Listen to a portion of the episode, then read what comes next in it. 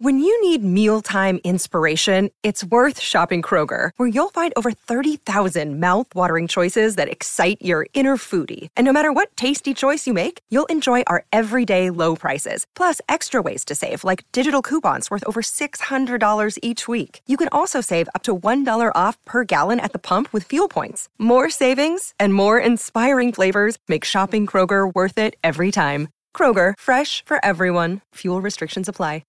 Want to witness the world's biggest football game? Head to i can win dot com dot a u, predict Australia's score with a crystal ball, and it could be you and a friend at the FIFA World Cup Qatar twenty twenty-two semi-finals, all thanks to McDonald's. Maccas, together and loving it. T and Cs apply.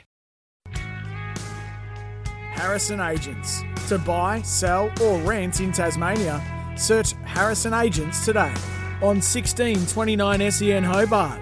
Jack and Payne with Jack Riewoldt and Tim Payne.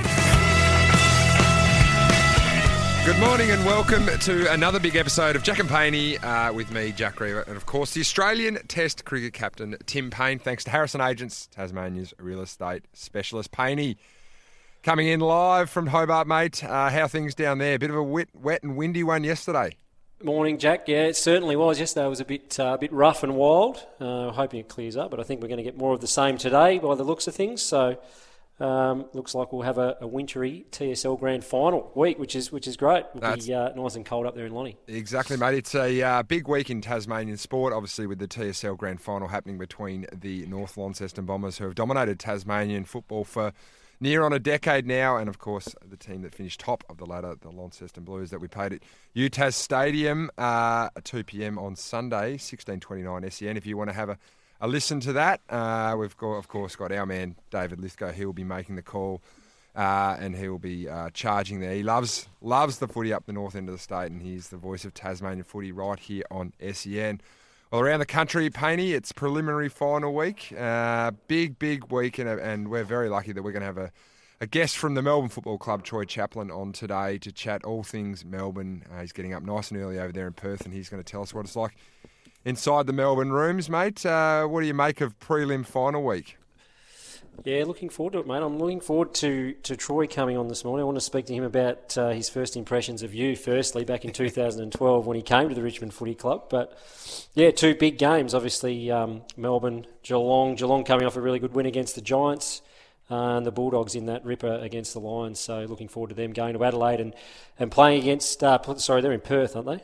Uh, yeah, no, that game's being played in... That is in uh, Adelaide. In Adelaide, yeah. No, Port Adelaide yeah. have got the home ground advantage. One of the... They'll be hard to beat again. They'll be but, very yeah, hard to beat. The Bulldogs, that was an absolute belter of a game, wasn't it, against the Lions? So hopefully another couple of close ones, and um, not sure who I want to win, to be honest, Jack, but looking forward to the two very, very good games. Well, as always, we'll go into a little bit more depth and detail with those two preliminary finals in the A F L later in the show when David Lithgow uh, joins us... Um, for uh, for his footy wrap, uh, local and national as well. So, Payne, it's uh, it's my favourite week of football, prelim final. Well, grand final week is my favourite week of football, but as a football lover, this week is just something that, I mean, you, you, you've got your two best games. Uh, you've got, well, we've, we nearly have the top four sides there. Obviously, the Dogs just got pipped in that last little, uh, last few seconds of the two thousand twenty-one uh, regular home and away season there, and, and missed out on that spot to Brisbane, but...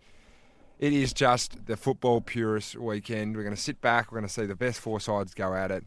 And uh, I am really looking forward to, to what could be a couple of big, big games. From my own experience, though, Payne.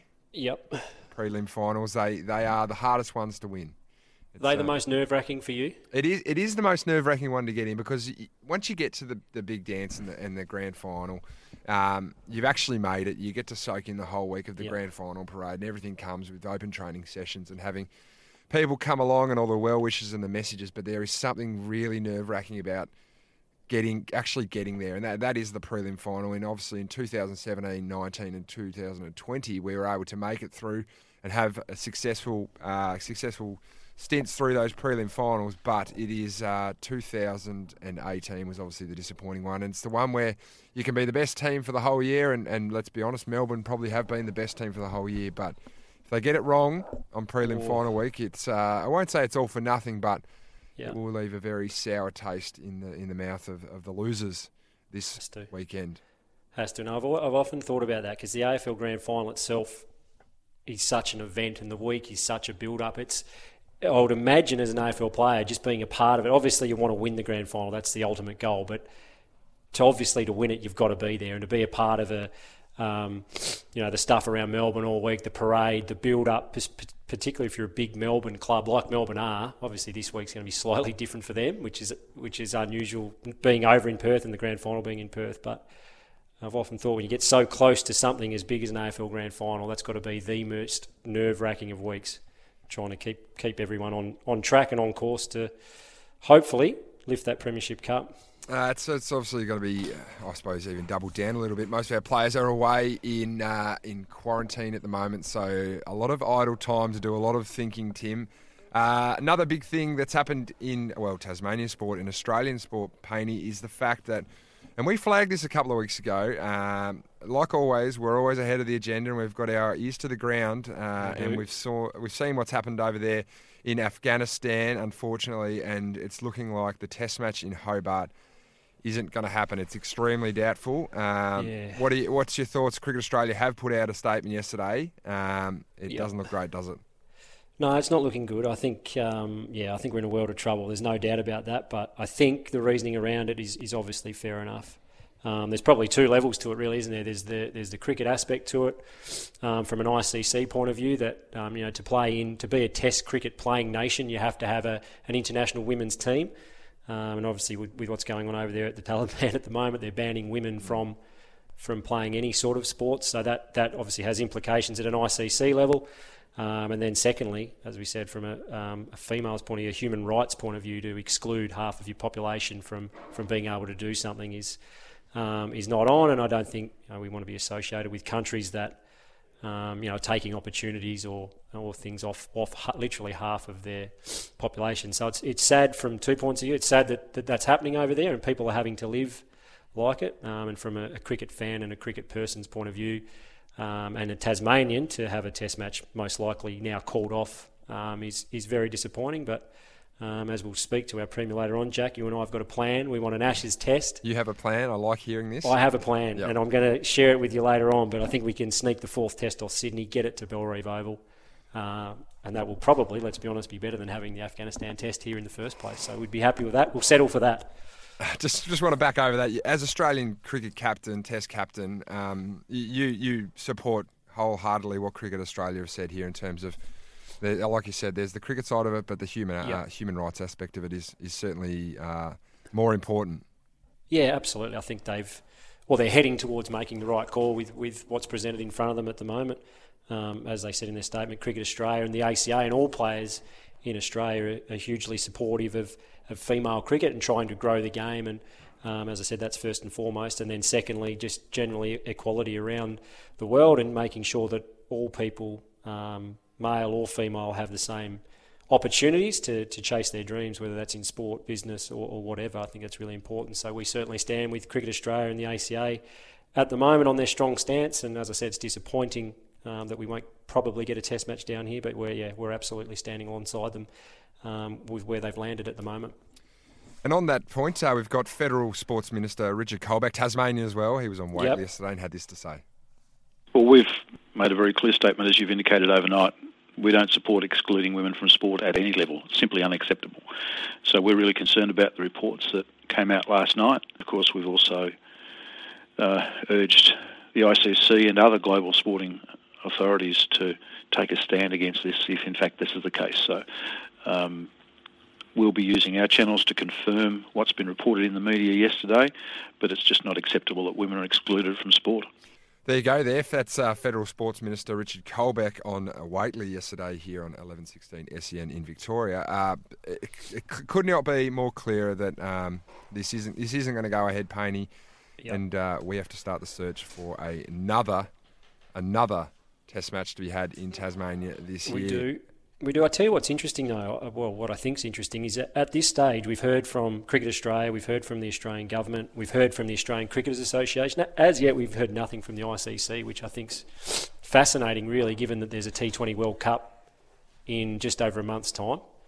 Um, and, and Afghanistan at the moment are obviously in that. So be interesting to see what, what happens in that space. Does a team just get kicked out of the World Cup? Or, I mean, yeah, we've heard literally no comment from the I C C, so it'll be interesting to see where that lands. But I would imagine it's it's impossible if, you know, if teams are pulling out against playing against them and governments are not letting them travel to our shores, then how a, a team like that can be allowed to play in a, an I C C-sanctioned event is is going to be very, very hard to see. If if the this is sort of a question without notes, if if they are allowed to play in that T twenty World Cup, can you foresee nations actually taking a stand and, and not playing yeah. against them as a, as a, a basically? I think so. A, yeah.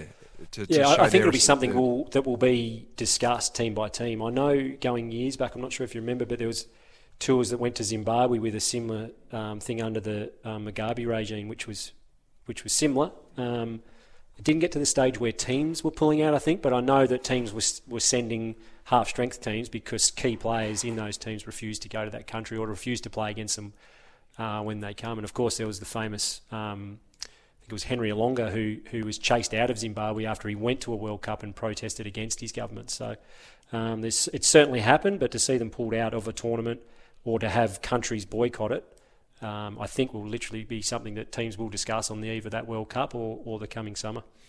Certainly I watch this space here in international cricket. Well, as I mentioned off the top, Haney, we have got a massive show today with Collingwood superstar and high flyer and Tasmanian Dodgers boy, Jeremy Howe. Will be chatting to Troy Chaplin, the assistant coach at the Melbourne Football Club. As always, we'll have David Flash Lithgow. But up next, the man that's in charge of all of us, Payne, Peter Gutwein, the Premier of Tasmania. This is Jack and Payne on S E N Hobart and right around the country on the S E N app. Harrison Agents. To buy, sell or rent in Tasmania, search Harrison Agents today on sixteen twenty-nine S E N Hobart. Jack and Payne with Jack Riewoldt and Tim Payne. Welcome back to Jack and Payne, thanks to Harrison Agents, Tasmania's real estate specialist. Well, we've gone through our uh, well our list of uh, people that we can get on the show, Payne, um, and yep. we're back to the back to the top again, uh, and certainly at the top because we've got the Premier Peter Gutwein back on the show. Premier, thanks for joining us again here on Jack and Payne. Well, Jack, um, great to have the opportunity to chat to you both again. Uh, Pete, you've uh, you've been a bit crook lately, mate. Do you want to give us a quick medical update on h- how you're feeling? Uh, we're a bit worried there, but you did get the big shout out from Toddy Hodgetts over at the Paralympics. It must have uh, must have made you feel uh, a lot better quicker. Look, when I saw that, look, he is a fantastic bloke, and uh, I mustn't admit, I don't think I've spoken to um, Todd for it'll be five years, I would think, because uh, he's been based training outside of the state, um, and just haven't had the opportunity to run into him, but. About a decade ago, I worked pretty closely with him and his dad uh, when he was uh, first getting started, and uh, he is just a sensational bloke. And uh, you know, if you ever, you know, if you want to see passion personified, Toddy Hodgetts is the bloke. Certainly, he showed it in that interview, that's for sure. Now, Peter, the big talking point uh, the last few days, certainly in Tasmania, has been the situation with the Test match against Afghanistan. It looks pretty much unlikely to go ahead. Where is it at from, um, I suppose, from your end of, and what are your conversations looking like um, going forward with that? Yeah, well, look, and um, I know, Payne, like it's uh, you know, be one of those disappointing moments for you, I think, if it doesn't uh, go yes. ahead, um, you know, and to be able to play in, in Hobart as well, um, in what would have been, you know, the inaugural Test, I think, isn't it? Um, uh, which would have been just sensational. But okay. Look, unfortunately, you know, I think we've all formed a view just in terms of what's been occurring in Afghanistan over um, the, the last month. Um, you know, and I, like you know, many people were quite horrified as we saw the um, the exit from Kabul and um, some of the scenes that occurred there. But you know, what I've done is I've spoken with uh, Cricket Australia. I've obviously had discussions with um, uh, Cricket Tasmania as well as um, our local uh, Hazara community as well. And uh, the view I've formed is, uh, you know, certainly under the current circumstances, I don't believe that the Test uh, should go ahead. And in line. Light of um, statements yesterday in which the Taliban have now banned uh, or appear to have banned women from uh, playing sport, uh, I just I, I think it would not be in our country's best interests to um, uh, to unfortunately at this time um, uh, welcome them here. It certainly is. Uh, it, well, it's very disappointing. It's it's extremely disappointing that um, the stance that the, the Taliban have taken. It, it, I think Payne's Payne. What, like I know we're not going to get this Test, and it's it's really disappointing. But but you've you've been really strong with A F L football. You, you've you've pushed for the Tasmanian team. We pushed and got those two finals. Is is there a chance we could pinch one of these test matches, test Ashes test matches, off Victoria or New South Wales, states that find themselves in a in a precarious COVID position? Well, look, that was certainly a point that I made in my meetings yesterday with representatives of um, Cricket Tasmania um, and Cricket Australia, who were there as well. Uh, if this doesn't go ahead, then what uh, what game can go ahead? And you know, I'd certainly like to advocate very strongly that um, you know Tasmania has the opportunity uh, for a test uh, against another country should that opportunity arise. And you know, look, we'll continue to press that. But you know, again, this is in the hands of um, you know the I C C and um, and Cricket Australia. And Cricket Australia put out a very strong statement uh, today in terms of their concerns uh, regarding the Taliban's announcement yesterday. Uh, and so my expectation would be, I don't think that the test will go ahead. And then obviously we can turn to you know what might be possible. What can we replace it with? Well, Peter, I've got a bit of a plan. Jack and I touched on it a little bit earlier before the show started, but the Sydney test is the fourth test of the Ashes. The fifth test is in Perth. Now, I find it very hard to believe that the per- the Western Australian government are going to let us travel from Sydney to Perth for that fifth test. So I'm proposing we get the New Year's test, the fourth test from Sydney, and then we all fly straight to Perth. Can you can you work on that from your end? I'll start um, with my Cricket Australia context, and you do it from a government level. I think we can pull it off. Well, look, I think uh, you know with the A F L we've had those Um COVID quarantine corridors, and that uh, to me, Tasmania to Western Australia is probably the safest COVID quarantine corridor you could be in in this, uh, this country. So, no, I'm uh, very happy, Payne, to um to uh, push uh, that conversation further um, with the backing of the Australian um, Test captain. Let's do it. Fantastic. We'll start it this morning. It's uh well, Premier, it is a, a big week in Tasmanian football with the T S L Grand Final, North Launceston versus Launceston, which I believe you might be joining S E N Hobart up there uh, on Sunday. Who's your? Uh, have you followed the football in the statewide league, and if so, who's your tip? Look, it's it's an interesting one. I must admit, I grew up um, playing for the East Launceston Football Club, which uh, whose arch enemy was the North Launceston Football Club. Uh, my son now plays for North Launceston in the juniors and the under sixteens, and I must admit, it's taken me a couple of years to be. feel comfortable even standing there um, supporting him in that right at the end of the day. Um, but I have to say, um, uh, North Launceston, um, I do have a soft spot for. Um, they've been a very good, um, very good club over the years. Uh, Launceston and is uh, you know, obviously a fantastic club as well, and it'll, it's going to be a fantastic um, town derby. There's no two ways about that. Um, and you know, through the course of the year, like Launceston, are obviously. Um, Uh, very much the favourites, and you know North, I think, surprised themselves a couple of weeks ago when they got through the grand final. Uh, but it'll be on uh, on the weekend on Sunday, and um, I think it'll be a cracker of a match. Yeah, it certainly will, mate. I'll tell you where else we think it's going to be on. Obviously, with the A F L uh, nineteenth licence up in the air, and the president's meeting in March on the A F L team. What what do you as a as a government need to do between now and then to, to get enough support so that we can get that licence approved down here in Tasmania? Well, I'm very pleased that we got the outcome uh, from the A F L in terms of uh, Tasmania uh, being able to put its case now to the presidents, and next year, in line with the uh, the outcome of the uh, Players E B A and the financial arrangements for the clubs, which we expect to be completed in the first half of next year. That's the normal role, uh, or the normal timing of matters. Um, you know, once that's completed, then uh, the question of Tasmania having its own licence will be put to the presidents. You know, what's important now is that we work with the A F L in terms of the Carter Report, and obviously, you know, in large part, uh, we need to convince the A F L Commission to back our bid uh, and to uh, take to the presidents um, a bid that uh, that is supported by the Commission itself. And so we'll engage um, on the other side of the A F L Grand Final uh, with uh, Gil McLaughlin and his team, um, work through the Carter Report, ensure that we have the opportunity to work with the presidents as well over that period. And I think what's important is to have the conversation with those presidents that uh, are reluctant to have Tasmania in the national competition and to understand fully what their concerns are, because I think that Um, you know, we can put a case that at the end of the day will demonstrate that bringing Tasmania in will be, a, will be accretive in terms of um, the growth in the league uh, and, the, and growth in the national game. And I think that all presidents, I would hope, would share uh, similar aspirations to what we have as a state, and that is that for the people that come through their football clubs, you know, uh, presidents and clubs, um, you know, the aspirations that they have are obviously to win flags and to win games, but the underlying aspiration uh, of a good club has to be to provide a pathway for the young men and women that arrive there to ensure that when they leave, they can live better and more fulfilled lives. And importantly, that's an aspiration that Tasmania has. You know, we want our young people to have pathways that will enable them to uh, live uh, better and more fulfilled lives. And you know, one of the uh, things that's currently denied to young Tasmanians, men and women, is the opportunity to play on the national stage for a national team. And so we'll engage with the presidents, have those conversations, and um, hopefully we can assuage uh, their concerns, and uh, that uh, next year the decision will be made and it'll be a positive one for this state. Hey, you, you must have been absolutely thrilled with the fact that Tasmania were able to secure the two um, two finals in that first week of the, the A F L final series. Uh, what are the conversations been post that? Do you think that was a, a really good stage to, to show the A F L and the A F L community that Tasmania can have these marquee events and can put the big showcase on and, and have their own A F L team and, and do it properly?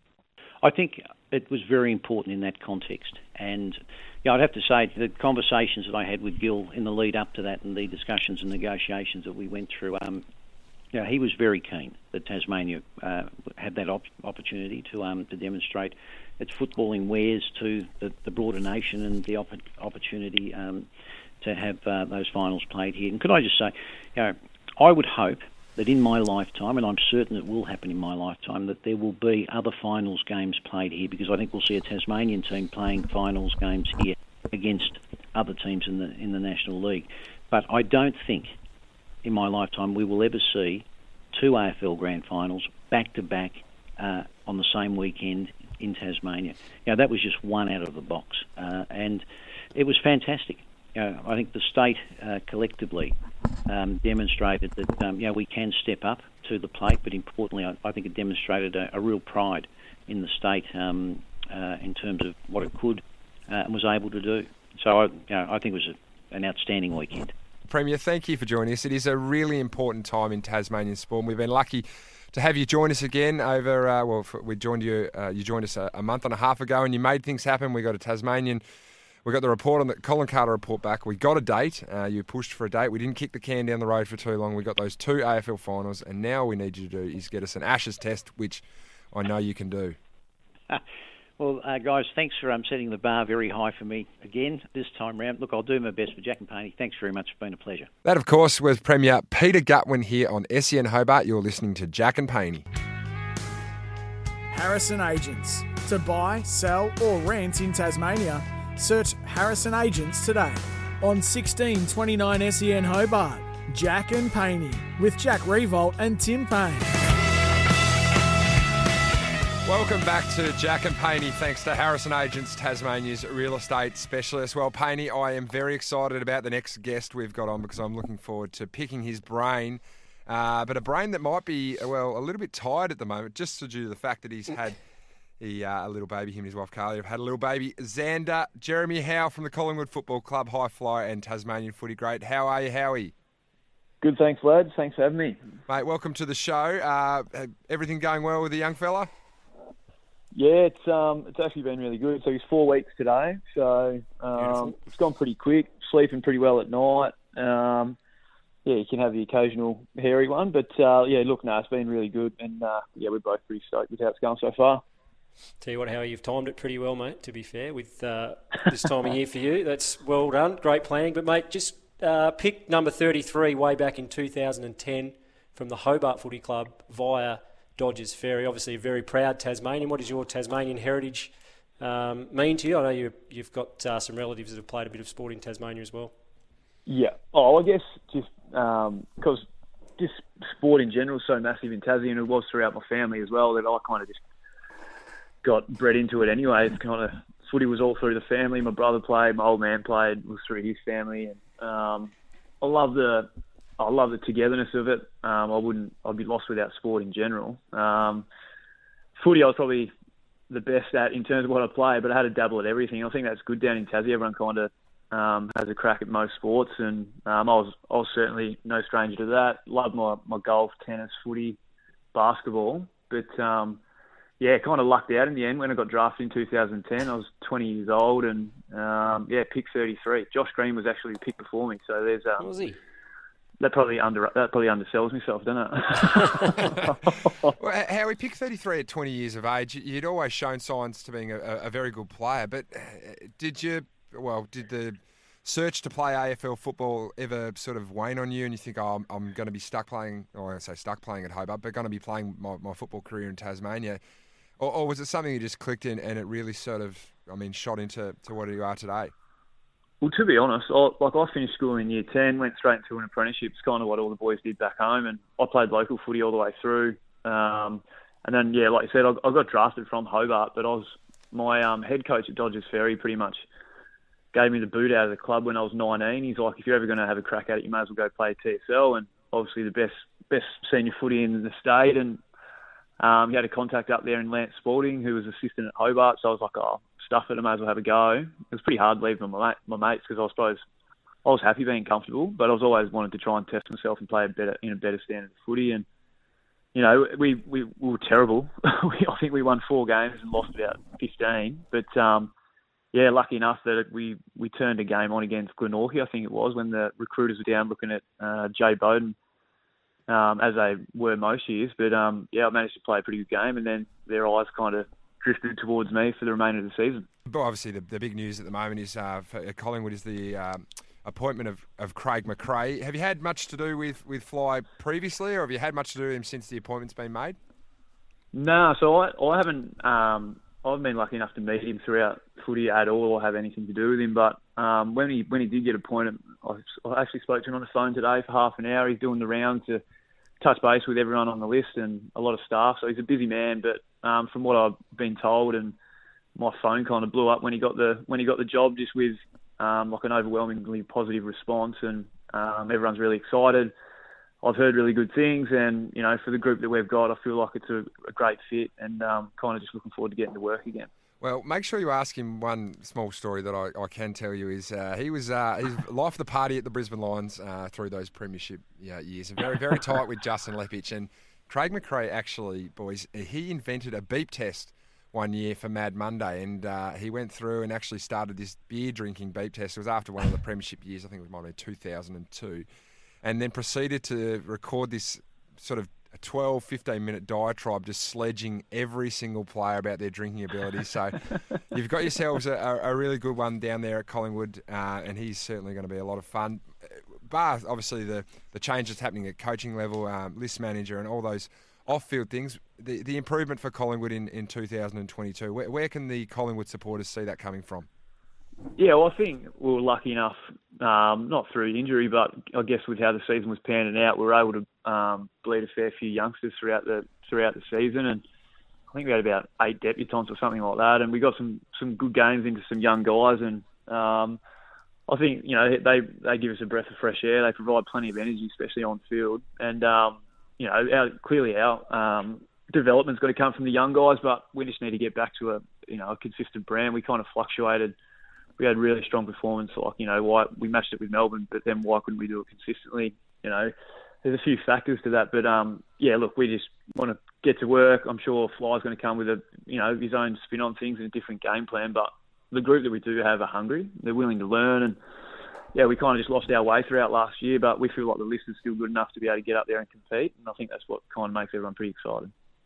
Yeah, absolutely. How are you, Captain uh, Scott Pendlebury's coming towards the end of his career, it's fair to say. Is the captaincy something that, that interests you and something that you'd put your hand up for if the opportunity arose?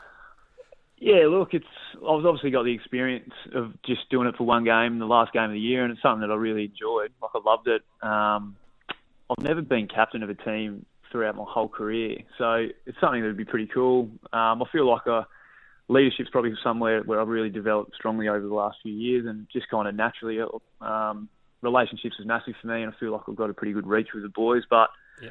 We've got a number of candidates at the club that are pretty willing to probably put their hand up in Dip's um, absence. But if you ask Pendles, I reckon he was got probably five more years in him. but, but where? He was shopping himself around a few weeks ago, so you might have to get yourself ready to go. Send him back to Dodgers. Well, that is true. So who knows? It'll be, it'll be somewhere who's willing to give him ten years on a big packet. So who knows? And straight into the senior coaching role, if you don't mind. Yeah, true. Now, mate, while we've got you on um, as our high-flying specialist, no doubt yep. you've, you've heard that Jackie's in the running for Mark of the Year. Uh, he's up against Shea Bolton and Tim O'Brien. He's been talking about it for weeks. But as our as our state expert hanger taker, uh, yep. we want to get your opinion on it. Who was the best? Um, and if Jack was to be robbed, as he as he's called it, if he doesn't win it, how should he deal with that? Because you've been, as you said off air, robbed probably five or six times and only a one-time winner. Yeah. But give him well, some advice in case advice. It doesn't go his way, please. Well, I've been I've gone on air and said it before. I do think Jack's is a clear. the clear outlier out of the three. The other two were pretty yep. high and spectacular, but there's an element of Jack that's, you got back with a flight. It's mm. ridiculously courageous. And he gets a secondary boost. So it ticks all the boxes where the other guys get, they get really high. There's kind of, you tick one box and that's it. So if you got yep. my vote, if I was voting on it, which doesn't really matter. You can vote on vote. it, Howie. Yeah. You just got to go yeah, to A F L dot com. You've got until ten a.m, Howie. Oh, right. Are they, are they actually voting? Is that what happens? Because normally when the fans vote for it, they get it wrong. So there's every chance for Peter to not get it right. Well, I, I think there's a bit of Tasmanian bias going on, to be totally honest. Oh. Uh, if Jack doesn't win this, it'll prove it to me. I'm sure of it. To be uh, honest, it's been it's been the year of hangers, and they're all been pretty impressive. So if you win it this year, you'd be up there for one of the uh, one of the GOAT marks. Oh, there you go. Harry, I want to, I want to ask you, what's your... Because you've always had this in your arsenal, the ability to go and take massive hangers. Were you were you one of the kids that in the in the uh, schoolyard that would always be going to the back of the pack and telling the kids to go up in front of you because you knew you were pretty good at taking hangers and you just wanted to set them up as a stepladder? Well, it was markings up, but every time I marked the ball, I just gave it to someone else to go up there and kick it because I just didn't want to go up the other end. Yeah. So it was... um. But to be honest, like I actually never really practiced it and I didn't really get... I wasn't able to do it till I was probably seventeen. And then playing senior footy for Dodges, they played me on, on the wing and they said, just play a kick behind the ball. So you got free rides whenever you kind of really wanted. And once you took a couple, you kind of just went with them and then it just naturally kept developing. So um, I don't think I practice it any more than anyone else did. But, yeah, it's just managed to... Oh, sitting behind the ball probably definitely helps. You meant to play on someone as well, which I still haven't managed to be able to find them either. Yeah, I've taken a hanger on me before too, don't worry. I thought you blokes would definitely yeah. practice that with the ruck bags. Don't you all get uh, up and little bit, little bit. practice your well, sort of now, spatial awareness?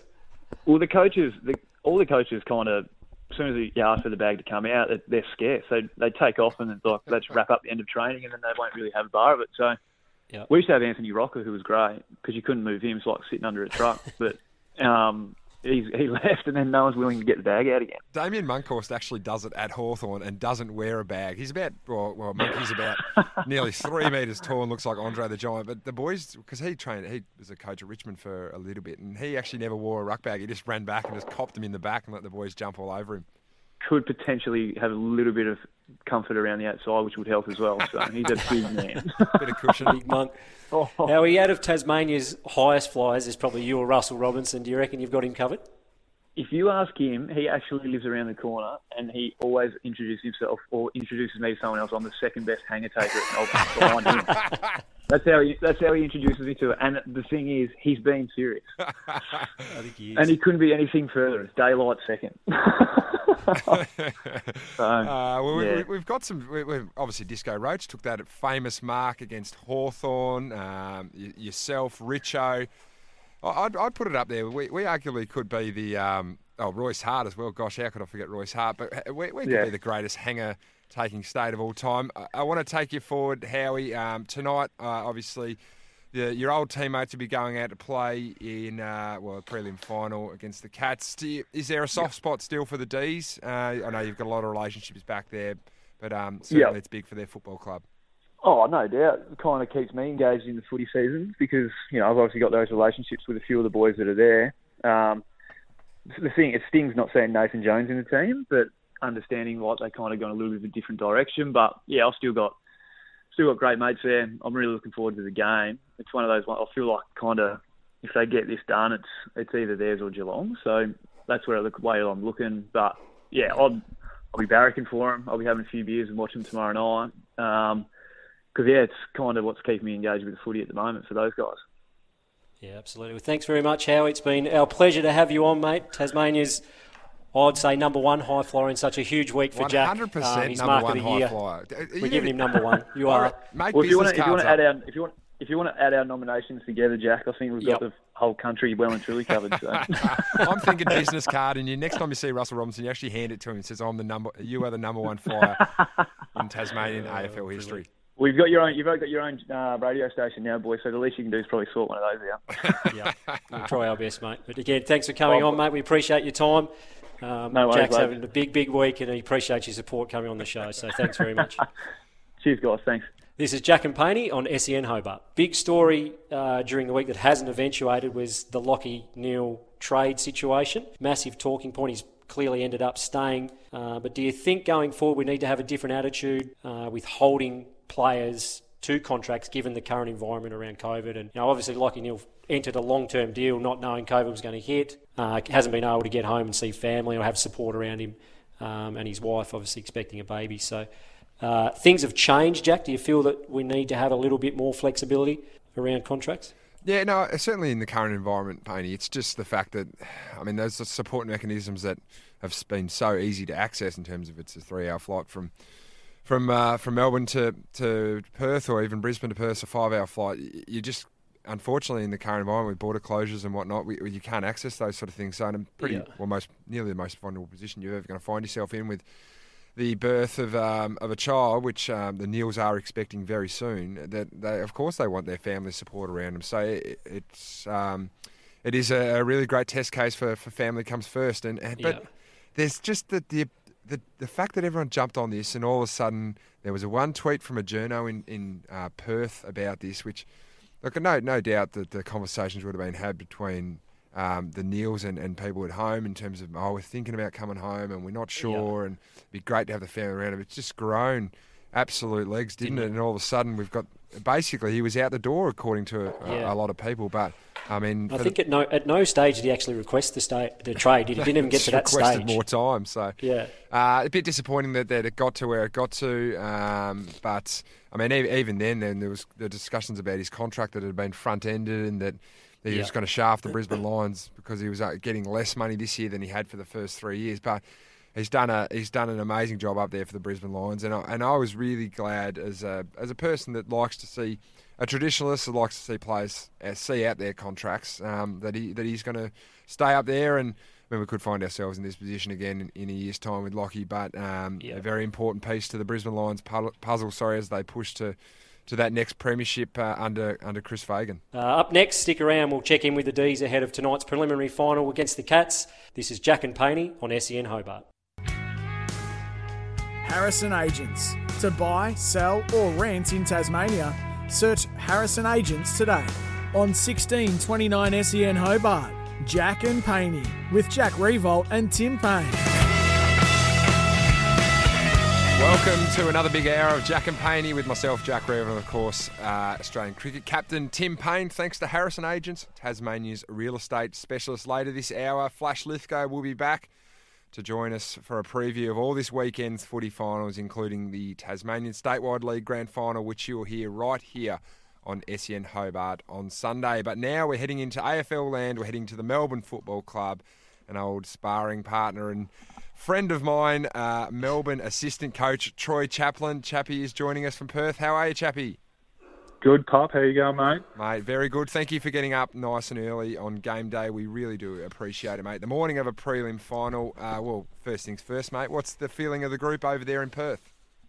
No, it's, it's pretty positive. I, we haven't been in this situation for a couple of years, and I think if we look back to eighteen, we're a pretty young team and we're riding a bit of a wave of momentum, and I think it's a little bit different this time around. We've we've played some good footy and finished near the top of the ladder. So uh, there's, there's excitement, there's nerves, there's anxiety, all the things you didn't expect to feel uh, leading into a prelim, and probably what's going to be the hardest game of their lives in terms of trying to give themselves an opportunity. And you know all about it. You've been there and played in these games, and um, they're looking forward to it. There's been a couple of weeks between games, and we're looking forward to a really good game. Geelong are a good team, and, and we expect it to be a real solid hit out and a tough one right to the end.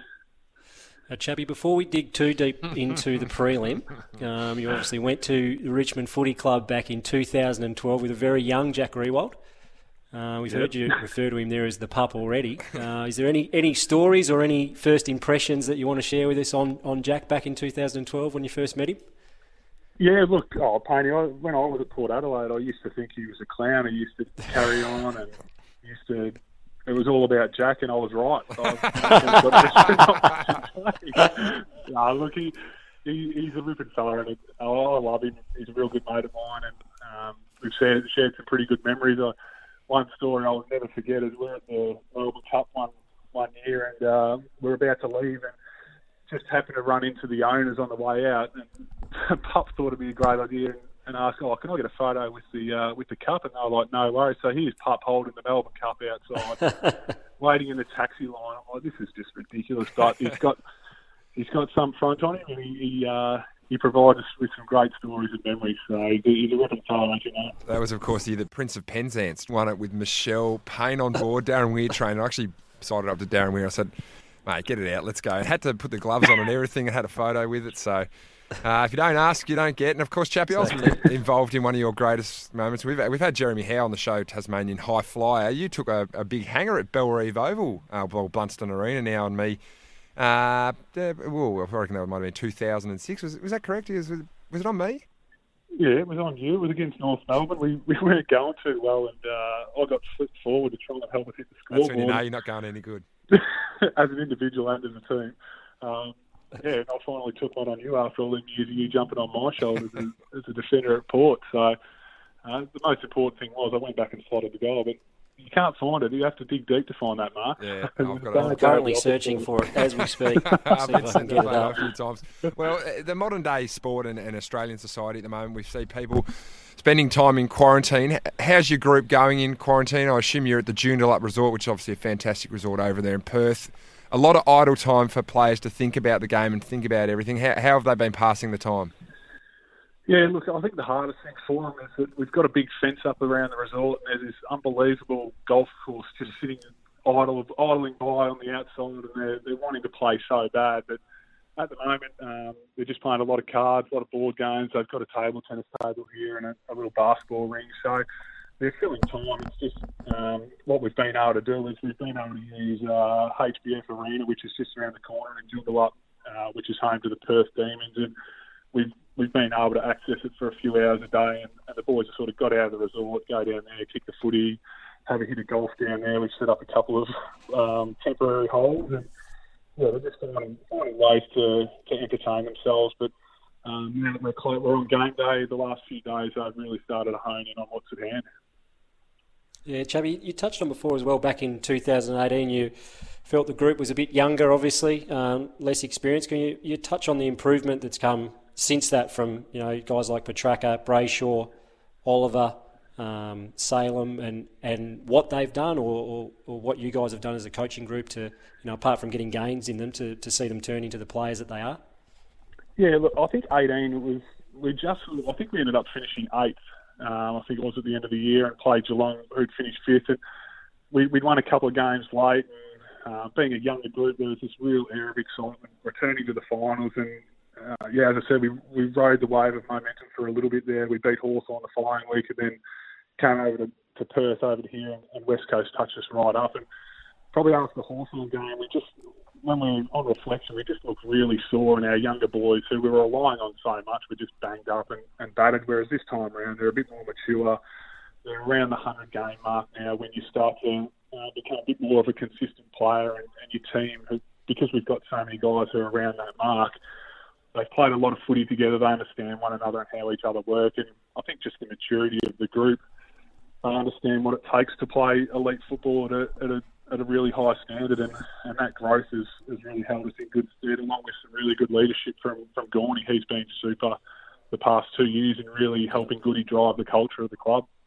Uh, football, obviously, at, this, at the pointy end of the year, Chappie um, has great stories and has unlucky stories as well, and the unlucky story of this week, obviously, is, is Joel Smith, who's, uh, I think he might have hurt himself at training, uh, but My- Michael Hibbard comes into the side. What, what are you looking that he'll add to, uh, to the Melbourne starting lineup?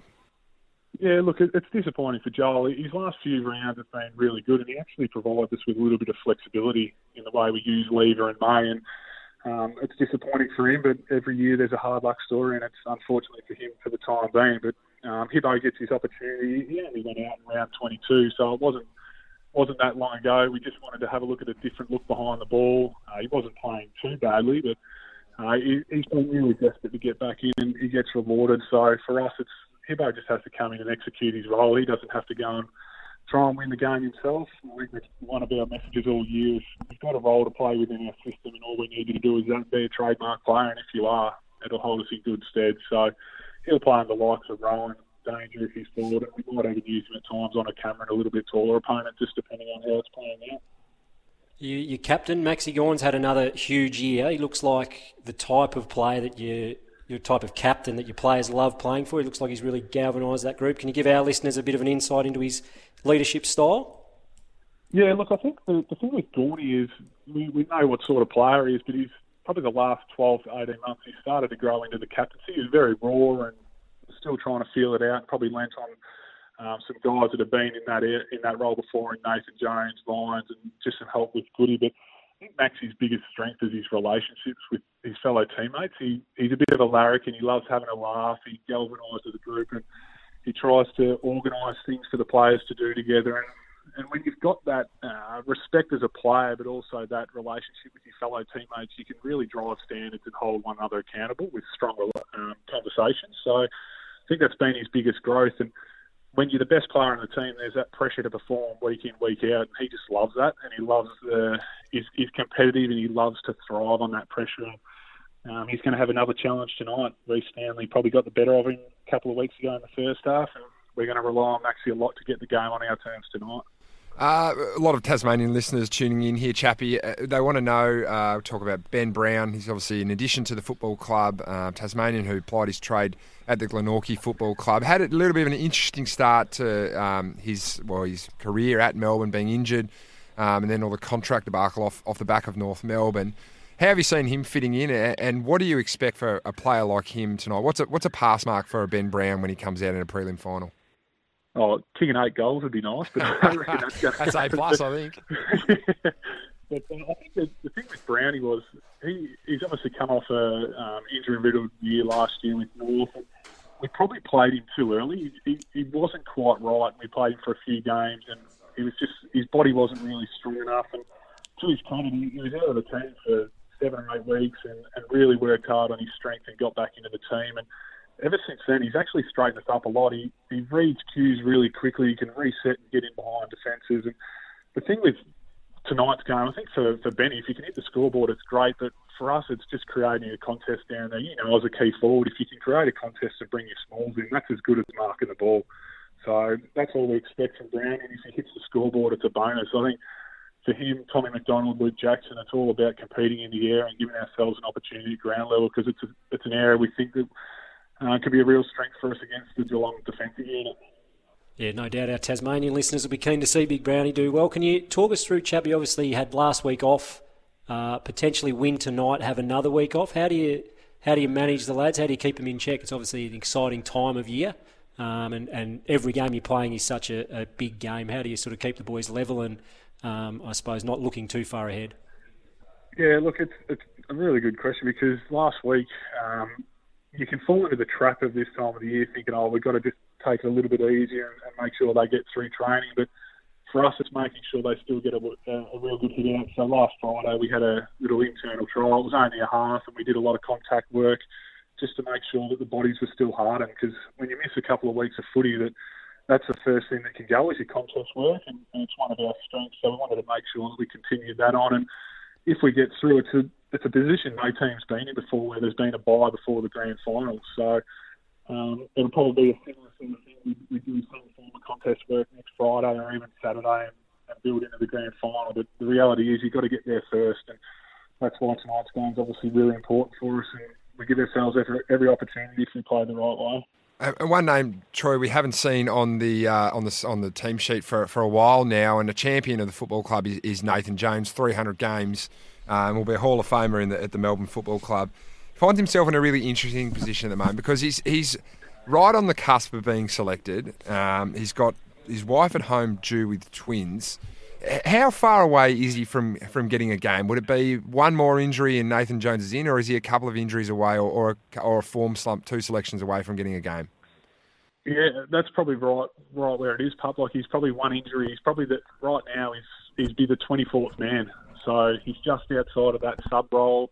And if there was an injury to a, a specific player or to a guy through the midfield, then he comes right into contention. I think that's that's the hardest thing for him right now, is that there's still that carrot there, but he's got such an important part of his life sitting at home right now um, with the impending birth of his of his twins. So it's it's a bloody hard situation for him. And I think we'll we'll wait to see what happens tonight to, to get a bit of a clearer picture, but it, it might result in him flying home just to be there with Jerry, um, or if there's an injury, he's going to commit to staying and, and hopefully playing in a grand final. So it's a it's a tough one for him, but to his credit, his attitude's been fantastic. He hasn't complained, he hasn't whinged.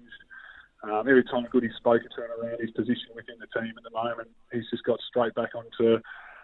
onto the, the task at hand, and, and that's getting around the guys in the team and, and helping them and educating through his experience. So it's a tough one for him, and, and one that we've got real empathy for, because he's been a real stalwart of the club, and, and we want to give him every opportunity, that's for sure. Well, Chappie, we really do appreciate you joining us on the morning of a prelim, and what is a big, big prelim. Uh, it'd be great if we were playing here at the M C G in front of ninety-five thousand Melbourne supporters. They certainly deserve it, but unfortunately... over there in Perth, in front of what is a sellout crowd already, against the side that's been in the finals for a lot of years now, probably only missed two since two thousand four, that is the Geelong Football Club. fifty-seven years, the premiership drought, Chappie. So, mate, we really do appreciate you jumping on board, and thanks for joining us. No, no worries at all, boys, any time. And if you want to catch the Melbourne Geelong game, it's live on the A F L Nation uh, on the S E N app. This is Jack and Paney on S E N Hobart. Up next, our man on the ground, David Flash Lithgow. Harrison Agents. To buy, sell or rent in Tasmania, search Harrison Agents today on sixteen twenty-nine S E N Hobart. Jack and Paney with Jack Riewoldt and Tim Payne.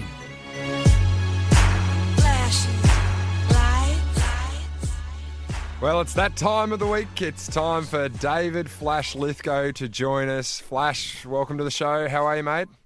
Hi, Jack. How are you, Tim? Finals very, footy time's here, mate. Very well. Well, before we get to that, though, Flash, your return to the basketball court last night, Jack. I'm Ooh, not sure if you know. Yes. Flash was uh, rolled out for the, local team Dad's Bods, the, which he the obviously... Tasmanian LeBron, he, he said. Yeah, he didn't need a uniform to fit in with that, but I've got the stats. One from five from the field, three points in a full game of basketball, if you can believe, and apparently seven assists. So uh, he should be fresh, and we're looking forward to his input in this show.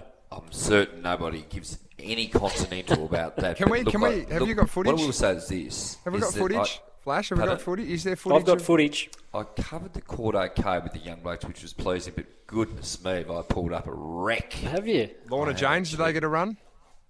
No. Well, that's probably why you pulled no. up sore, mate. Good fun. Yeah, focus on your recovery, son.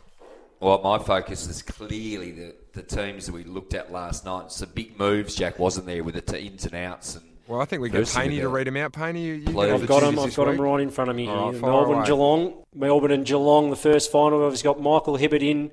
Uh, going out of the side is Joel Smith with the hamstring injury, and James Jordan, who was the Medi sub, um, coming in as well will be one of Jones, Chandler, Melksham, or Jordan himself as the Medi, Medi sub. And for the Cats, uh, out go Brendan Parfitt with a hamstring. Zach Guthrie, who was the sub last week, stays in the side. And one of Dalhouse, Simpson, Higgins or Fort will be the Medi sub. Flash, Jack, who wins and why? Oh, well, you don't think it'd be Darcy Ford. He, uh, Ruck, Flash is named as a, as a sub. And we know that, uh, well, for Melbourne, Nathan Jones probably won't get a gig. Um, oh. Well, would you get touch on that? We talked about it during the week, and I, and I haven't bought into any of the scuttlebutt on social media that Nathan Jones might actually have a role to play still in this season. You, you don't agree with me, do you? No, you you no, can and, see. And we heard Troy Chaplin talk about it. I think Nathan Jones is the perfect sub. So uh, at the moment, uh, there's no second league tom- competition going on. So um, not a lot of players, well, no players are getting any time in the middle unless they're playing A F L football. Why wouldn't you go to the most experienced bloke and go, you've done it three hundred times, three hundred plus times. Let's stick him in. We know he's going to be there if there is that other injury. I'd, he he won't be the sub this week. I'd probably assume that James Jordan will, will be the medi-sub. Well, uh, that's the thing, isn't it? Surely with Jordan's years he's played, he, he serves a more valuable purpose on the ground regardless. I mean, Jordan's kicked a few goals. He's played defensive forward roles this year, et cetera. I mean, I just guess I haven't seen anything from Nathan Jones when he played those few games of the year that didn't suggest that Perhaps he's on the way out. I mean, wonderful stalwart. I'll know the story's there, et cetera, et cetera. But I mean, the big news there, of course, with the Cats is like, how do they how do they stop Gawn um, from that mm. centre stuff that they that they do? Because I mean, he, he's so dominant. Um, the query with the Cats ruck division, as you mentioned, about Fort named in the, the big squad, but gosh, they they look dominant. I I just can't see a way where the Cats can really play. A are role they, in this game. Are they like, too slow, the Cats flash? Like, so half, half it yeah. goes out, and he's obviously inside mid, but has that leg speed. But you think of Danger, Dangerfield, still fairly strong. Selwood's not as quick as what he used to be. Duncan's not a, a speed player, but still a great player. Yeah, I'm I'm really interested that Narkle hasn't been named. I, I think he would have been a, a, a like-for-like replacement for Parfitt. Uh, he's played good footy. He's really quick. Um, it's an interesting omission and not a selection for mine. Yeah, speed's the problem, Tim, with them, isn't it? And, yep. and that's been the query for a couple of years. All leagues are into the one basket here for the category. Can they get that flag with that veteran list? The thing with it is, you look at the Demons, and we've talked about it all year. They've got the guys twenty-four twenty-five, the Petrarchas, the Olivers, the Brayshaws, and they're absolutely in their peak. And, and you know what that's like, Jack, at, at your footy club the last five years in terms of getting that age demographic right. You think the Demons are the greatest hurt in the world. However, it's been a long time, and, and we know the Cats are, are body-hardened, and, and they'll certainly be prepared and confident. But the D's for me were like thirty-two points. So who are the tips? You got the D's by thirty-two points. Flash, I'm going to go the D's as well. I think they all might do a number on the Cats. It might be might be forty plus for mine. Tim? Mm. Oh, just to be different, I'm going to go with the Cats. Whoa. Who are you barracking for, I don't Jack? actually have a reason. He doesn't like the Cats. No, I'm, go, I'm going for the D's. I'm going for the D's. Okay. Yeah, I'm going, I'm going with the Cats. It's been so long for the Demons. They haven't been on this big of a stage. And I'm sensing that I just can't see it until I actually see it, Jack. I need to see him perform in a big, big final, and this is as big as it gets. You're a non-believer. The next game, boys, Port Adelaide versus Bulldogs. Payne, you got the teams? I do, mate. Uh, Port Adelaide, effectively no changes. Powell Pepper, who was last week's sub, at the moment goes out, but obviously they'll be replacing him with one of Mays, Lineart or Cleary, and of course Powell Pepper himself still in the mix. Uh, the Dogs, bigger news. Steph Martin comes in. Zane Cordy comes in, uh, Young omitted, Keith with a hamstring, Waitman with that concussion, uh, and the Medi sub will be one of Scott, Young, Wallace and Ed Richards. Bontempelli's been named, uh, and Johannesson retains his spot. Some big talking news there. Big talking, talking points. points there. Yeah, talking points there. Alex Keith is... We, you look over that and you think Alex Keith, he's sort of been that... that well, he's the, the, the bear in the square. He takes the big key forwards. Charlie Dixon looms as a, a tantalising matchup for, for Port Adelaide, doesn't he, Flash? He does, and Charlie's an interesting one, isn't he? I reckon a lot of people still question um, how good a player he actually is. What about Ryan Gardner, the young Tasmanian, the former Cat too, and suddenly he's thrust into the limelight. Does he get the job on Charlie, et cetera? Look, I just think the Dogs are, are coming at the right time. Wow. Um, I know Treloar was quiet last week. Um, Dunkley's been quiet too. Dunkley was quiet, of course, but they've both been back in the system the last two or three weeks. Uh, I just think they're coming again at the right time. We know their last month was poor, but they did have some injuries. That Port team is so settled, isn't it? You know, and what a mix it is of the youth and their draftees from a couple of years ago, of course. We're talking about Dersmer and, and Butters, et cetera, and the experience of top-end Robbie Gray and... and what Ollie Wines has had, and Travis Boak just keeps rolling. It, they certainly go as clear favourites, um, Tim, but I, I've just got a feeling the Dogs might feel really, really confident. Yeah, uh, no doubt they've been playing good footy. I ask you though, Jack, Steph Martin, mm. is that too bold a selection in a clearly a must-win final? Where do you sit on going in with guys who are slightly underdone in, in huge games like this? Uh, well, Luke Beveridge is on record in, in recent weeks saying that basically Steph Martin, due to the fact that he hasn't played at all, Done. is a break glass in case of emergency. He's the thirty-six-year-old ruckman that they've all of a sudden thrown to in, in what, I won't say time of crisis, but it's a time of need, really. So yeah. ma- ma- yeah, it, it's it is a bold, bold selection. Um, he, and you know, Young was good in that first game. We we called. He was poor last week, but he was good two weeks ago. He wasn't was he? he was a bit quiet last week. It's yeah. a gutsy move. I mean, you got to have it because Scotty Lysette's a different beast, though, isn't well, he? he? He's just going to ruck for the vast majority, and you've got to have English playing a, a substantial role up forward. That's what they'd like to do. They've shown the cards a bit of recent times, and. Fascinating duel, really is that one. The ruck, it's going to be crucial. The midfielders from both teams are absolutely elite, aren't they? Can you take injured players into finals, big finals? Well, I lived through this in twenty eighteen with oh. Dustin Martin injured with a corky and really struggled to play well in that preliminary final. And of course, we lost that game Jimmy against Bartell. Collingwood. Jimmy Bartell, Bontempelli's been named. We know he saw it. You have to play him, but yep. but, but gosh, it's a risk, isn't it? Can, can he can he just camp deep for a lot Maybe. of the game? Do you, Maybe, yep. I don't mind. I don't mind that as a play to stick him at full forward. Um, the Bond's yeah. a different kettle of fish, though, isn't he? He has been playing at least. Yeah. Albeit clearly potentially underdone. The knee injury last week. It's just uh, it's been an injury cloud uh, yeah. now for the, obviously for this week. He's been. We think he's had something previously to this as well, but I don't mind the idea, Flash, of just sticking him at full forward and saying, yeah. "Go out and kick six for us, Marcus, and play your captain's role down there. Win your prelim." I've loved Norton's couple of finals. I reckon he's been outstanding. Um, I've got a feeling he might also grab it by the by the bit and have a terrific preliminary final. We talk about his high flying and, um, and his set shot for goals a little bit shaky at times. Gosh, he's leading up like an old-fashioned full forward and hitting the pack with some real pace. I love the Dogs this week. Yeah, okay, so who are you going for, boys? I've got... Uh, I, I, I can't look past Port Adelaide, especially at home. I think they're going to... break that hoodoo. They've been around the mark for a few years now, and um, yeah, I've got Port Adelaide winning twenty, thirty points for mine.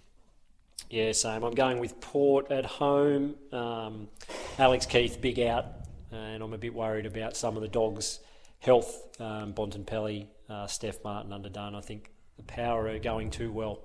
No, we're going to have a Melbourne Western Bulldogs Grand Final, ladies and gentlemen. We're going to have a couple of Tasmanians involved. Ben Brown will be playing and Ryan Gardner will be playing. They might even play, each other, play on each other if that's the case, of course. And it's it's a terrific weekend. I can't wait for the footy. Harrison Agents. To buy, sell or rent in Tasmania, search Harrison Agents today on sixteen twenty-nine S E N Hobart. Jack and Payne with Jack Riewoldt and Tim Payne. Welcome back to Jack and Payne right here on S E N Hobart. And, of course, those two massive games in the A F L on Friday night and Saturday night. But it is a big weekend in sport, in T S L football. Flash, we've got the T S L Grand Final this week, and it is live on S E N Hobart this Sunday. Are you making the trip up there to make the call? Uh, certainly am, Jack, and very excited about it too, the local derby. And, of course, we saw Lonnie play North Launceston last year, and Uh, in tough conditions, a little bit like what we've seen in Tassie yesterday, where it's wet and very windy. And, of course, they, they got over the line in what was a bit of an upset. Um, but things have been flipped on their head a little bit this year, haven't they? I mean, if you'd asked me, Jack, a month ago, we, when we've been talking about it, you wouldn't have thought that North Lonnie were a chance, and, and here they are and they in what looks a fifty-fifty game. Launceston, Tim, you watched a lot of that game yep, last week. They I were did. reasonably impressive. But, of course, that Cody Thorpe, he's, that's a big one because, Jack, he's so important with his structure up forward. But, of course, he gives Groenewegen a chop out in the ruck as well. And that's an interesting one. And then on the back of that, does his older brother, Mitch, the coach, does he come in and play? That's he's only rumor. played three or four games this year. Um, so that's fascinating. But looking forward, the call team is going to be good, Jack. Brett Gapin, former... Alistair Lynch, medalist, of course, Tassie captain and coach at various stages, has joined us with a call with Brent Costello. Looking forward to it. Should be exciting. Are you a bit flat, Flash, that you've uh, gone from calling A F L finals and all of a sudden you back yourself, find yourself back in the local leagues? Is uh, was Excuse it, me. Did it ever I, get to the point where demotion. It was maybe yeah, demotion? You'll pass through this? No, absolutely not. I'm very much looking forward to it. I've called several T S L Grand Finals over the last uh, ten or eleven years, and they've always been very enjoyable, and I don't expect anything different this time. North Launceston going for their sixth flag in eight years, which I find, Tim, quite remarkable, really. It's a it's been a wonderful almost decade period for them. It has been. We touched on it last week, didn't we? They've they've done things right for a long time, North Lonnie, and as you said, to go eight consecutive grand finals and to be going for your sixth flag in eight years is is a special achievement in any any competition at any level. But Um, as we touched on, I think they're going to have their work cut out. Launceston also going for a bit of history. I think first time in their T S L career anyway that they'll be going for back-to-back premierships. Yeah, they've certainly got one in when it was became defunct state league, didn't yep. they? They got a couple in a row. First back-to-back. I don't three. think they've won two in a row, though, have they? Yeah, no, they certainly did. Did they? they? Yes, they did, Look it but up. not in the state league, certainly, Perfect. level, which they haven't done so. But, you know, so they're going for back-to-back, and we talked about six and eight for North Launceston, but... It's been a terrific period, Jack. Just just recapping what they've done. In two thousand thirteen, they finished eighth. Uh, but they always had those junior teams that were very successful in the early twenty tens, if you like, and they managed to sustain it. I find it quite remarkable that this year, for example, they lost ten or twelve senior players again. They've yeah. had na- nineteen debutants, and they've managed to do it again. Um, of course, they beat Lauderdale for, in the treble, didn't they? seventeen, eighteen, nineteen, beat Lauderdale every year. And previous to that, Glenorchy upset them in two thousand sixteen, but they beat the Western, the old Western Storm, which was on the back of South Launceston and Glenorchy in fourteen fifteen. Quite remarkable. And listen, Jack, I want I want to talk about this, actually. I, I've just done a bit of history. Well, the Clarence era, of course, Jack, and that started back in ninety-three. And I'm also looking at that era from a bit before your time, ninety-three through to two thousand, when they won... Five flags, of course. So uh, in the State, modern statewide, era, statewide as well. Statewide, that's right. So the statewide league went right through to two thousand. Then it became the S F L. For example, you won your flag two thousand six. Correct. Yep. In the S F L, so perhaps that's got an asterisk against it if you look a little bit closer. But in seriousness, it was a terrific era then. Of course, Clarence won more flags. But the little bit of history for the people at home, of course, Newtown in the old T T. F A, was T F A I think back T F A. In the day, they won six flags between forty-eight and fifty-six. Uh, North Hobart won six flags between thirty-eight and forty-five, and Sandy Bay, of course, a great team in the seventies, won five flags. And then from the North, Scottsdale and the North Lonnie teams from the seventies and eighties, very strong. But my, my, what was the better era, those great Clarence teams or the great North Lonnie teams? I'd like to ask the people because... I've canvassed a lot of Clarence people, Tim, that you will know. They're absolutely filthy every time I bring this yep. subject up. Uh, I'm going to say the Clarence one, mm. based on the fact that I think T F L footy back then was of a higher standard.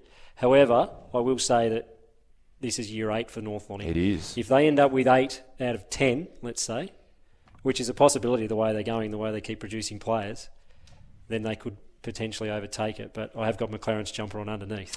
Well, and Jack, of course, back in that era, Burnie was strong at different times, weren't they? And, and Devonport was in the was in the tournament, but um, it's an interesting one. They're, they're building something here. I mean, the beauty about North Lonnie and Lonnie in particular, they've just been able to keep the mature players, and I think that's where the the Clarences, the North Hobarts, et cetera, would really yep. like to get to. Glenorchy, which are rebuilding now, for example, King Bradoyne a bit the same, but.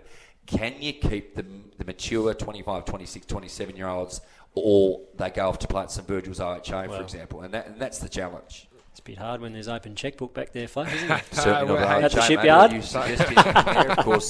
Well done to the mighty ships winning yeah, back-to-back no, practice on again. The weekend. Very, very good. Our man Speedy Stanton, he kicked a couple of crucial he, goals, didn't he? He kicked just the one, but it was outstanding. He outstanding. had one of those games where he was in everything. And played a role. Just brought it to, brought it to ground Sacrifice. Like a good sort of key forward, though he's undersized. Flash, yeah. so so who we think is going to win, boys? Is it...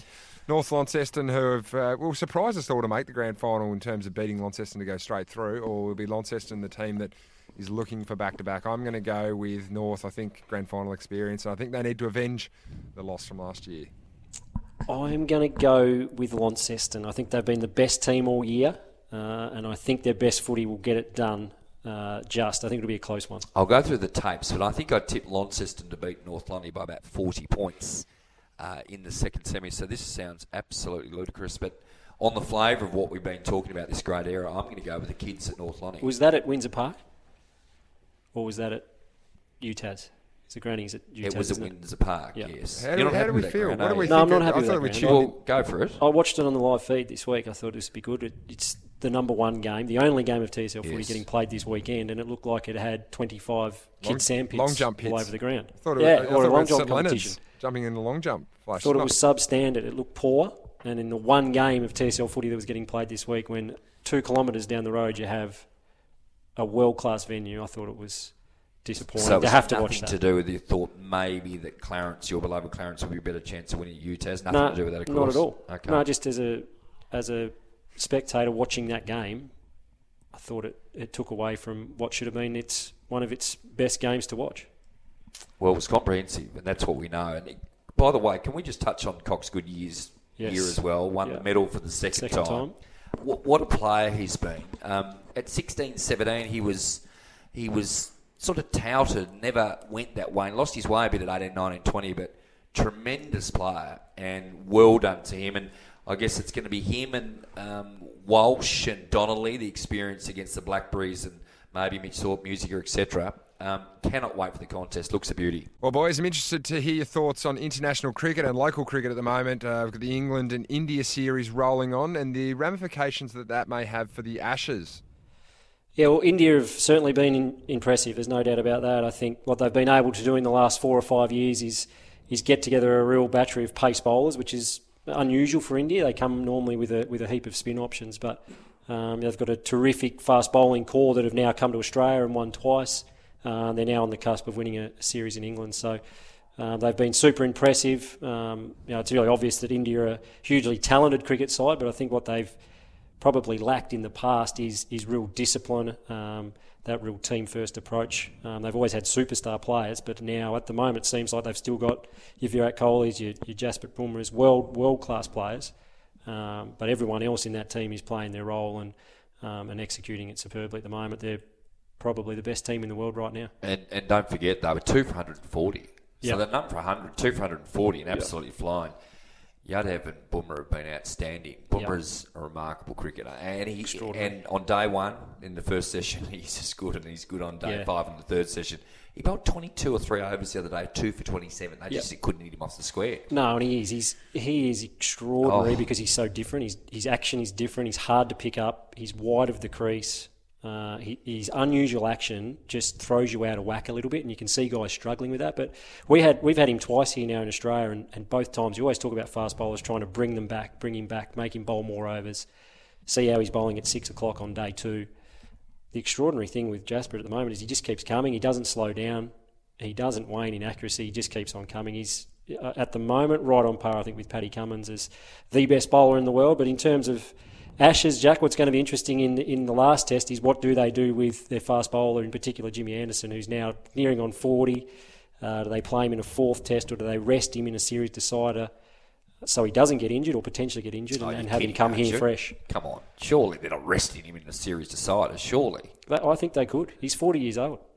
He's old. I tell you what, they found one. Hamid, watching his cricket, isn't he stable at the top of the order? He is. Uh, I know you're a big fan of him. Mm. Um, yeah, he certainly he's scored a lot of runs domestically. Uh, knows his game mature, really well. He? he certainly is. Um, yeah, he's certainly I mature think, beyond I his think. age. He knows his game. He knows where he scores, and he's extremely patient, sticking to it. So he hasn't quite gone on, has he, yet, and scored the big hundred. But you can see that he's going to be a player for England that that's going to score a lot of runs. I sense you've already found a couple of chinks there by the look of your face. I know you pretty oh, well. Yeah, oh, not chinks, but I mean everyone, every batsman, whether it's club level or international level, has got a weakness. You've got to find it. That's one thing. You've then got to execute um, execute the plan to him, and that's another. And he's obviously going to be trying to combat that in, in ways that he can. But um, certainly coming to Australia for an English batsman is, is sometimes as hard as it is for us to go to England and cope with the swinging ball. They now come to Australia and have to have to cope with extra bounce balls that they're used to bouncing around their thighs and all, now around their uh, chest area, um, and that can be very, very difficult to to to get used to, and it takes time. Just to finish on that with that the series, you know, Burns and Hamid at the top, and Milan and Roots and Bairstow Butler, they they look a little bit more stable than yeah. I thought maybe they were going six months ago. Is that a fair? Yeah, I think so. Um, I think they've gone back to a few guys like Bairstow. I mean, yep. Bairstow kept last test. Uh, Jos Buttler missed the test because he was having a baby, so he comes back in this test match. Um, I'd imagine at the expense of Bairstow or Ollie Pope will slide out of the side, but he got eighty in the first innings. So, uh, again, he's another young batter who, if he comes to Australia, we'll be certainly looking forward to testing him out and see how he goes on the back foot, but extremely talented player. And Flash, on the local scene, uh, big signing for the Hurricanes or re-signing for the Hurricanes?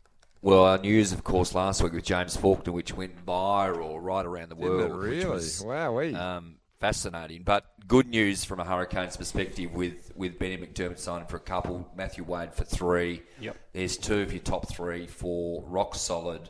Uh, there's that's that's predictable, isn't it? Nothing to. It is, yeah. You add, you add to that Nathan Ellis as well, so you're starting to put together Our boy, probably Nathan three Ellis. Of your key pieces. Another Jack and Paney guest. Uh, he's had a, an excellent twelve months. So I think all him. three of them have re-signed till the end of two thousand twenty-four. Yeah. So again, you're getting your your core pieces together. Matthew Wade is probably, alongside Darcy Short, our best and most important player. Um, missing him last year, you could tell really made a difference. So having him potentially available for the full tournament. Ben McDermott keeps getting better and better, and Nathan Ellis, as we've seen, is um, a real key to their taking wickets through the middle and at the end, which can slow your run rates right down. So, yeah, they're, they're three massive signings for the Hurricanes. I love how, Flash, did you just pick that up there? You said our. He's talking about our. He's our. Well, Hurricanes. It's funny. Our you just Hurricanes. beat me to it. I was, you completely ruled out for playing this year. I guess with the yes. Ashes, it means, yes. yeah, you just can't really fit in. No, no, I haven't got time to play Big Bash this year, unfortunately. There's no money. Yeah. Have, you, have you played your last game for the Hurricanes? Just get your uh, notepad and write I would like down, to Jack. think not. I uh, think okay. regardless of when my international career ends, I have intentions of playing on. So two things, two things, Jackie Midori, I've got here is that his football career is not done. No, we can put a line through that. That's done. That's done, and I'll tell you when that got done, Jack. Xavier Doherty playing social soccer on a Sunday Did required a full knee Did reconstruction, you? and I said to my wife... Seeing Dowie on, on uh, crutches, that was it for my footy career. It's ruined his last few months. It has. Well, Flash, Shattering. thanks for joining us again, giving us all things A F L and all things local football, and then obviously uh, just getting a few little nuggets of gold out of Tim Payne there. The captain's run is next with Kane Corns. The uh, Volcano is up next on uh, one three hundred seven three six if you want to get involved. This has been Jack and Paney on S E N Hobart. We'll catch you next time.